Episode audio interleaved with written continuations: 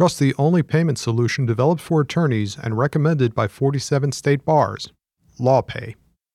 Thank you for joining us with the ABA Journal's Asked and Answered. I'm Stephanie Francis Ward, and in today's episode, I'm speaking with attorney and author Brian Cuban about something that often isn't addressed when discussing lawyers' mental health, and that's body dysmorphia.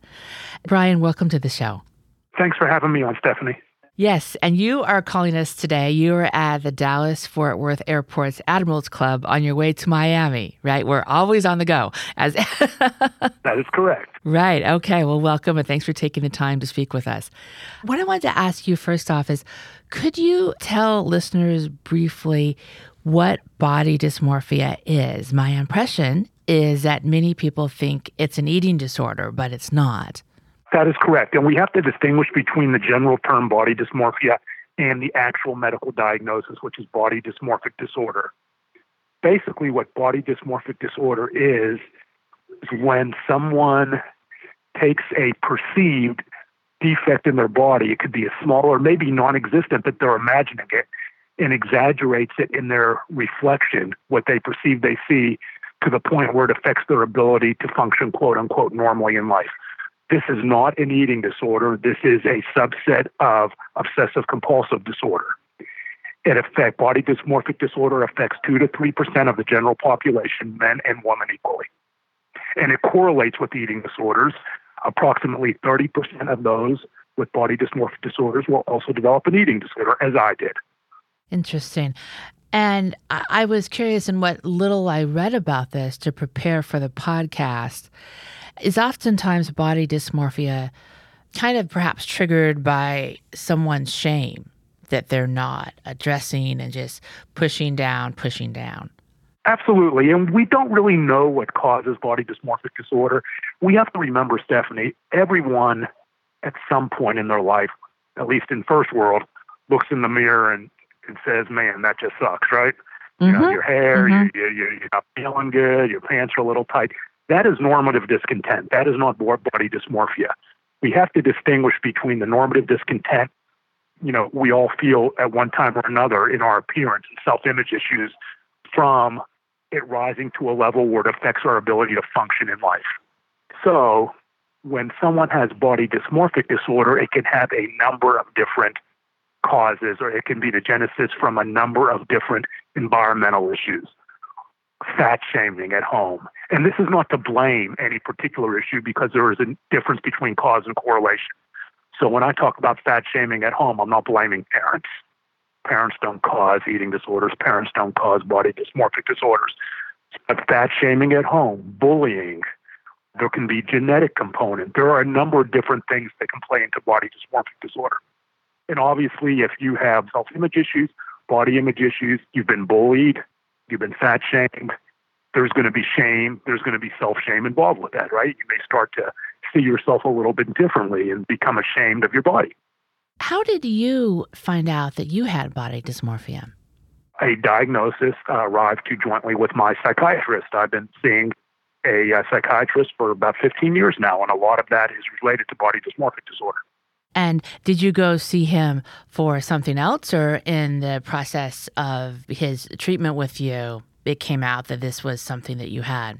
It was in the process of treatment. I was dealing with a number of other issues, all of which also correlate to body dysmorphic disorders, uh, drug addiction, problem drinking. I had become suicidal in 2005. So there were a lot of other issues I was dealing with. And we really had to get to the core of what was triggering these this destructive behavior, and we came to the conclusion that it was body dysmorphic disorder. And I was curious, do you think if an attorney has body dysmorphic disorder, could it be exasperated by the practice of law and perhaps law school, given how much one's image can be so important to members of the profession? Well, again, we have to be careful, okay? Because I, I don't okay. know what the percentage of lawyers are that have body dysmorphic disorder. I'm not aware of any study that talks about that. I don't believe the ABA Betty Ford Hazelden study talked about that. Right. If two to three percent of the population have uh, suffer from the actual diagnosis of body dysmorphic disorder, then yes, we can make some type of logical jump that there are going to be lawyers that suffer from body dysmorphic disorder. Now, we can step that back a degree, and you know, are there a lot of lawyers who suffer from body image issues? Sure. Uh, mm-hmm. Can the practice of law trigger someone who may be predisposed to body dysmorphic disorder into the diagnosis? Yes. We are a profession that puts a high premium on appearance. We have jury consultants who make a lot of money telling trial lawyers how to look better, to do better with juries. So, sure, you know, we're a visual species in general. We make judgments based on appearance, and especially in a legal profession. And what are, I was curious too, do you think, is it because of the type of personality perhaps that's drawn to the law sometimes in terms of the quest for perfection and being a type A personality? Is it possible that maybe the profession tends to draw people who are at risk for the disorder? I don't know that that is the case, Stephanie. I think the profession tends to draw, like you said, the type A personalities who put a lot of pressure on themselves and who may not have good coping skills to react with stress that may date back, you know, to law school or through the home environment. But mm-hmm. here's what's the key, okay? Lawyers are just people. We bring the baggage of our life to the courthouse door, to the law school door, Lawyers are people who have, may have been fat shamed at home. Lawyers are people who may have been bullied. Lawyers are people who may not have addressed those things because we don't like to be vulnerable. I think that is more the issue than whether mm. we are hmm. predisposed to body dysmorphic disorder. Does that make sense? Yes, absolutely. Yeah. So, a lawyer who has this baggage of his or her life, who already has body image issues dating back, you know, maybe to childhood, walks into a stressful situation, whether it's law school where we do put a premium on people sizing each other up, or the legal profession where in the adversarial process, whether it's the courtroom or the mediation table, people are looking at us and sizing us up. Sure, that kind of stress, if someone is predisposed based on long-standing and other issues, could trigger someone into a body dysmorphic disorder diagnosis. And again, it becomes about how we respond to our what we see in the mirror and that's what really defines it. I know people with body dysmorphic disorder who are afraid to leave the house. I know people with body dysmorphic disorder who have attempted suicide. There are a lot of different things that can correlate with it. And it can become a very destructive behavior in itself. You know, the behaviors that come from it, a very destructive diagnosis. And it's a very shameful diagnosis because it's not very well understood. Body dysmorphia in itself, the term has been around for 100 years. The diagnosis has only really been looked at in depth for maybe the last 20. And can you talk a bit? Uh, you said earlier that it affects, it's not like it's a female issue or a male issue, but I think sometimes people tend to think it is specifically female, and maybe that prevents men who think that they might be struggling with it from getting help. Do you think that's correct? I think that is that. I think there is a lot of validity to that, Stephanie, and that goes back to your very first question the majority of people who believe body dysmorphic disorder is an eating disorder, at least anecdotally in my experience. Okay, so I don't know what data would support majority, but in my experience, most people believe body dysmorphic disorder is an eating disorder. Once you believe that, you look at the percentage of men suffering from eating disorders. And it is a very stigmatized issue for men even though about 25% of all those suffering eating disorders are male. Even so, we can start with they are not the same, but when people perceive them as the same, then it becomes the eating disorder type stigma.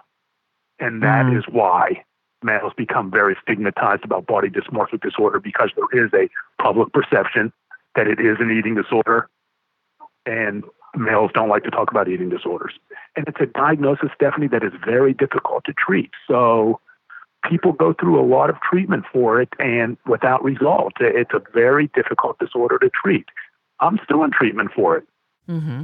I see. We are going to take a quick break. And when we come back, we're going to talk about signs that someone might have body dysmorphia and what sort of treatment is available for them.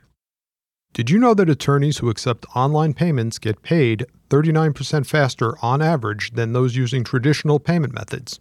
With LawPay, the only payment solution offered through the ABA Advantage program, you can accept client payments online, via email, or in person, no equipment needed. Visit lawpay.com slash podcast to sign up and get your first three months free. And we're back. I'm Stephanie Francis Ward, And on today's episode of the ABA Journal's Asked and Answered, I'm speaking with attorney and author Brian Cuban about body dysmorphia, something the legal profession doesn't really discuss a lot. So, uh, Brian, what are some signs that someone might have body dysmorphia? Well, the two big ones, uh, there are quite a few. The first one would be an obvious preoccupation with physical appearance. Uh, ask consistently, looking in the mirror, which can be confused with narcissism, as it was for me sometimes, but it is really a being fixated on an aspect of your body that you may consider defective, kind of un- being unable to look away from the train wreck that you see. So, preoccupation with physical appearance, the belief that one has a defect in their appearance that makes them ugly, and it may be the smallest little blemish or no blemish at all that they're imagining. Frequently looking in the mirror, which people may confuse as someone being narcissistic and shame them for that when it's really body dysmorphic disorder. Avoiding mirrors altogether, which is something I dealt with. Stephanie, I would walk into the bathroom, take a shower, brush my teeth, do all those things without my eyes ever leaving the floor because I was horrified to look in the mirror.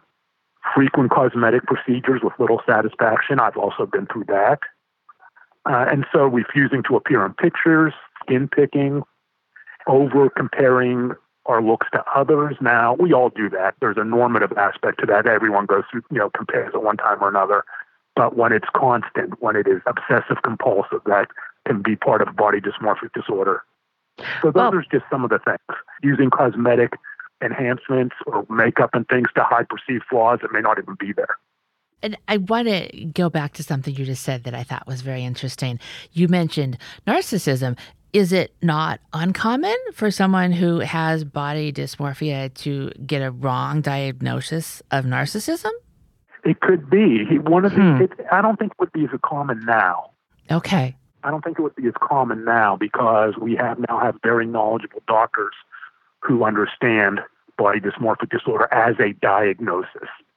But I, I think it would be more common and more shaming for someone, and I've been through this too. I used to be look at myself walking through the mall, look at my chest because I had this, and I would touch my chest, like this unconscious belief that I had there was a defect in my chest.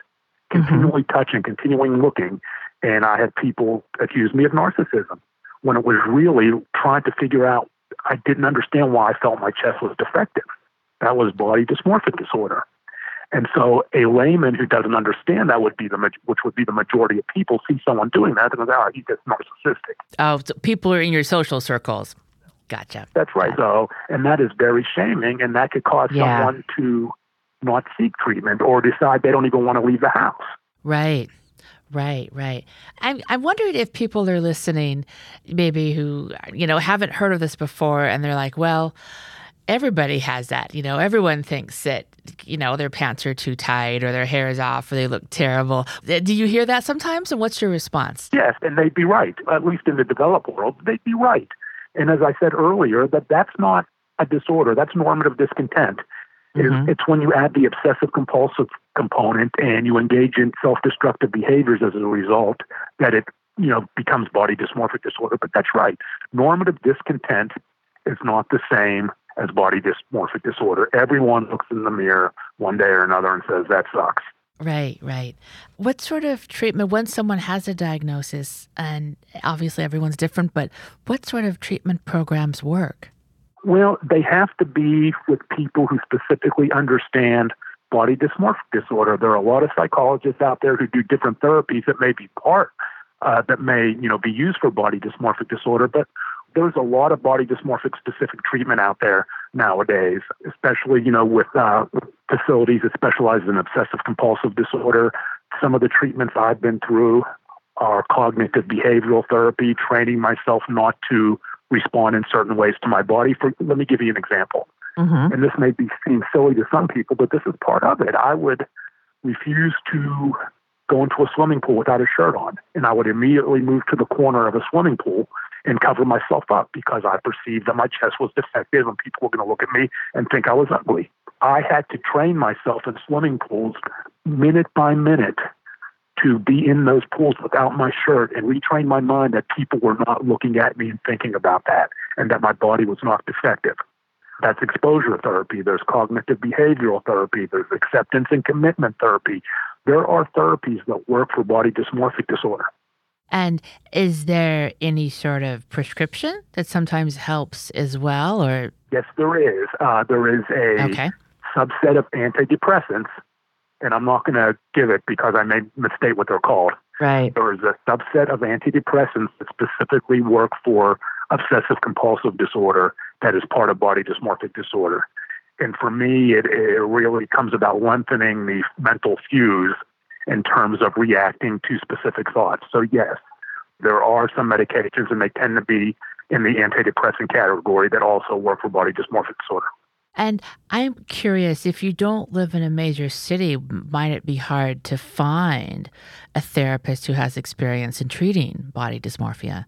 Absolutely. You have to deal with where you are.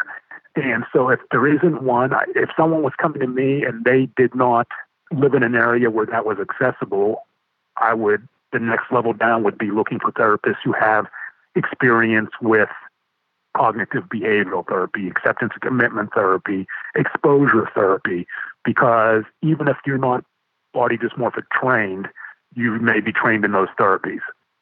And there are, because it can be so hard to find a therapist, there are now therapists. I know a couple who consult with local therapists on body dysmorphic disorder. So they help them create a treatment plan.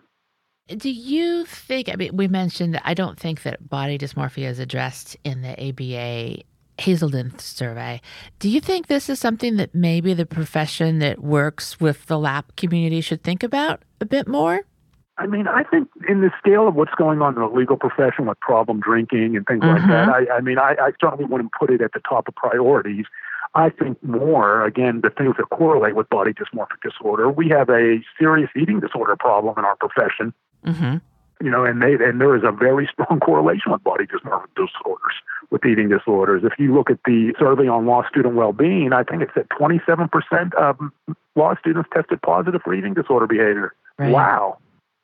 Why aren't we talking about that when we're talking about 21 to 22 percent of lawyers, you know, licensed attorneys having being problem drinkers? So I don't think in general we should be overly concerned about it as some problem in the legal profession, but we should be understanding that when it comes to body image, when it comes to how we react to body image, when it comes to how others perceive us, we're just people bringing all the baggage of our life to the profession. And we may be bringing those body image issues. And yes, some lawyers may be predisposed to being triggered to body dysmorphic disorder. But I think it's more about the premium and how we deal with that that our profession puts on looking good, judging others based on how they look. And I don't know that that's ever going to go away, but I'm more concerned about that than body dysmorphic disorder being, you know, a huge problem in the legal profession. It's a, it's a problem, but it's about proper diagnosis. Right. Okay. Right. Are we encouraging lawyers to get proper diagnosis for whatever they're dealing with versus just kicking the can down the road and believing that, you know, whatever they're going through is, you know, something that can be just ignored. Body Um, dysmorphic disorder does not go away on its own. It's difficult to treat. So it's important to get treatment as early as possible. I was curious about this. I think that some really forward employers think about what they can do for overall wellness in the workplace in a meaningful way. And uh, some firms have put a lot of thought into what they can do in terms of alcohol consumption. It's like, you know, maybe we're not going to have an open bar for our holiday party, we're going to give a ticket. Do you have any thoughts on if an employer wanted to be mindful? Of having a positive place for people maybe with eating disorders and or body dysmorphia what are some things they could do or an, an environment they could encourage Well, I think law firms, I, I think the legal profession is always going to put a premium on image. mm-hmm. That's just inherent to the profession. But I think it's more at the most ground level. Law firms and the bars have to provide a pathway for lawyers to feel that it's okay to get treatment, whether it's an eating disorder or whether it's problem drinking or hmm. whether it's a drug issue, and not feel ashamed to do so. I get emails from male and female lawyers suffering from eating disorders, and they're you know they're not telling anyone at their law firm. Although, ironically, I think you know for a woman, for a female to at a law firm who may be suffering from an eating disorder, that would certainly might even be more accepted in terms of getting treatment than drinking. yeah, I mean, it's just yeah. the way we've developed in terms of what's accepted for eating disorders, what the accepted, you know, what the stigma is. But for a male at a law firm, uh, to be empowered to get treatment with eating disorders, and a lot of them, it's binge eating disorder, which is the fastest growing eating disorders and disproportionately affects men. I don't know that law firms are doing enough. It doesn't have to be eating disorder specific. It just has to provide a pathway for lawyers not to feel ashamed, whatever the mental health issue is. Right, right. I think you're absolutely right. And Brian, that's everything that we have time for today. I want to thank you so much for joining us. Oh, it's my pleasure. I, I love doing this, and I cannot tell you how much I appreciate the, the bar uh, wanting to talk about this issue that doesn't get talked about a lot. So I'm always appreciative of uh, being able to talk about body dysmorphic disorder and eating disorders. And listeners, thank you for joining us as well. If you like what you heard today, please rate us an Apple Podcasts. We'll see you next time for another episode of the ABA Journals Asked and Answered.